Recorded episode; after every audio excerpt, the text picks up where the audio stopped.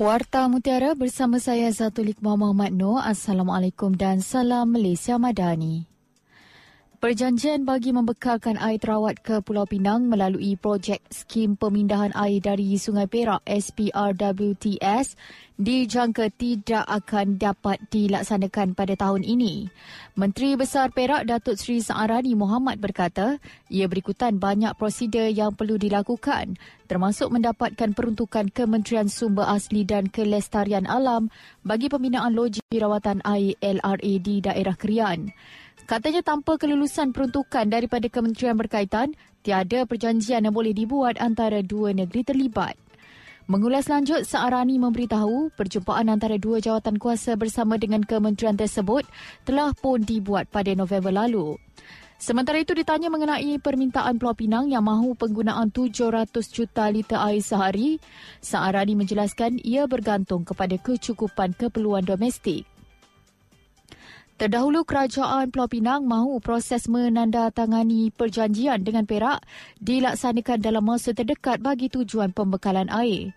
Harapan itu disuarakan Ketua Menteri Pulau Pinang Chow Kon Yau susulan gangguan bekalan air berjadual selama empat hari kepada kira-kira 590,000 penduduk disebabkan kerja pembaikan di LRA Sungai Dua bermula 10 hingga 14 Januari depan. Sebanyak 12 kematian akibat komplikasi demam denggi dilaporkan bagi Minggu Epidemiologi ke-52 di Pulau Pinang sehingga 30 Disember lalu. Berdasarkan kenyataan Jabatan Kesihatan Negeri Pulau Pinang JKNPP, kumulatif sebanyak 7,346 kes demam denggi dilaporkan dalam tempoh tersebut. Mengikut data, kematian tertinggi direkodkan di daerah seberang Perai Tengah SPT iaitu 5 kes. Diikuti 4 kes di seberang Perai Selatan, Timur Laut 2 kes dan Barat Daya 1 kes.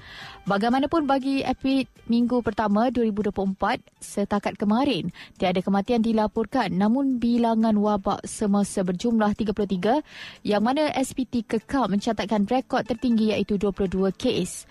Sehubungan itu, JKNPP menasihati orang ramai agar melakukan langkah pencegahan dan kawalan sendiri bagi membasmi pembiakan nyamuk di kawasan kediaman atau premis.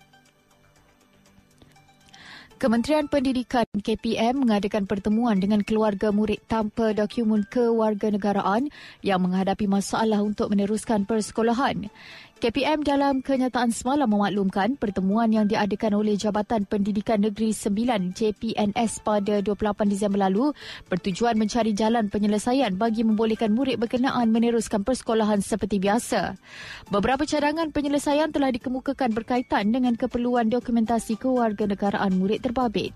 Terdahulu seorang kanak-kanak berusia 10 tahun dipercayai tidak dapat meneruskan darjah 4 pada Mac ini kerana isu dokumentasi kewarganegaraan berikutan ibu bapanya tidak mendaftar perkahwinan yang kemudiannya bercerai pada 2013. Murid itu sebelum ini bersekolah hingga darjah 3 di Sekolah Kebangsaan Taman Sri Pagi Senawang dan disebabkan tidak mempunyai kewarganegaraan, keluarganya perlu membayar RM120 setiap tahun untuk bersekolah. Namun pihak sekolah memberitahu kanak-kanak itu tidak dapat meneruskan ke persekolahan pada sesi pembukaan sekolah Mac ini disebabkan oleh dasar baru KPM.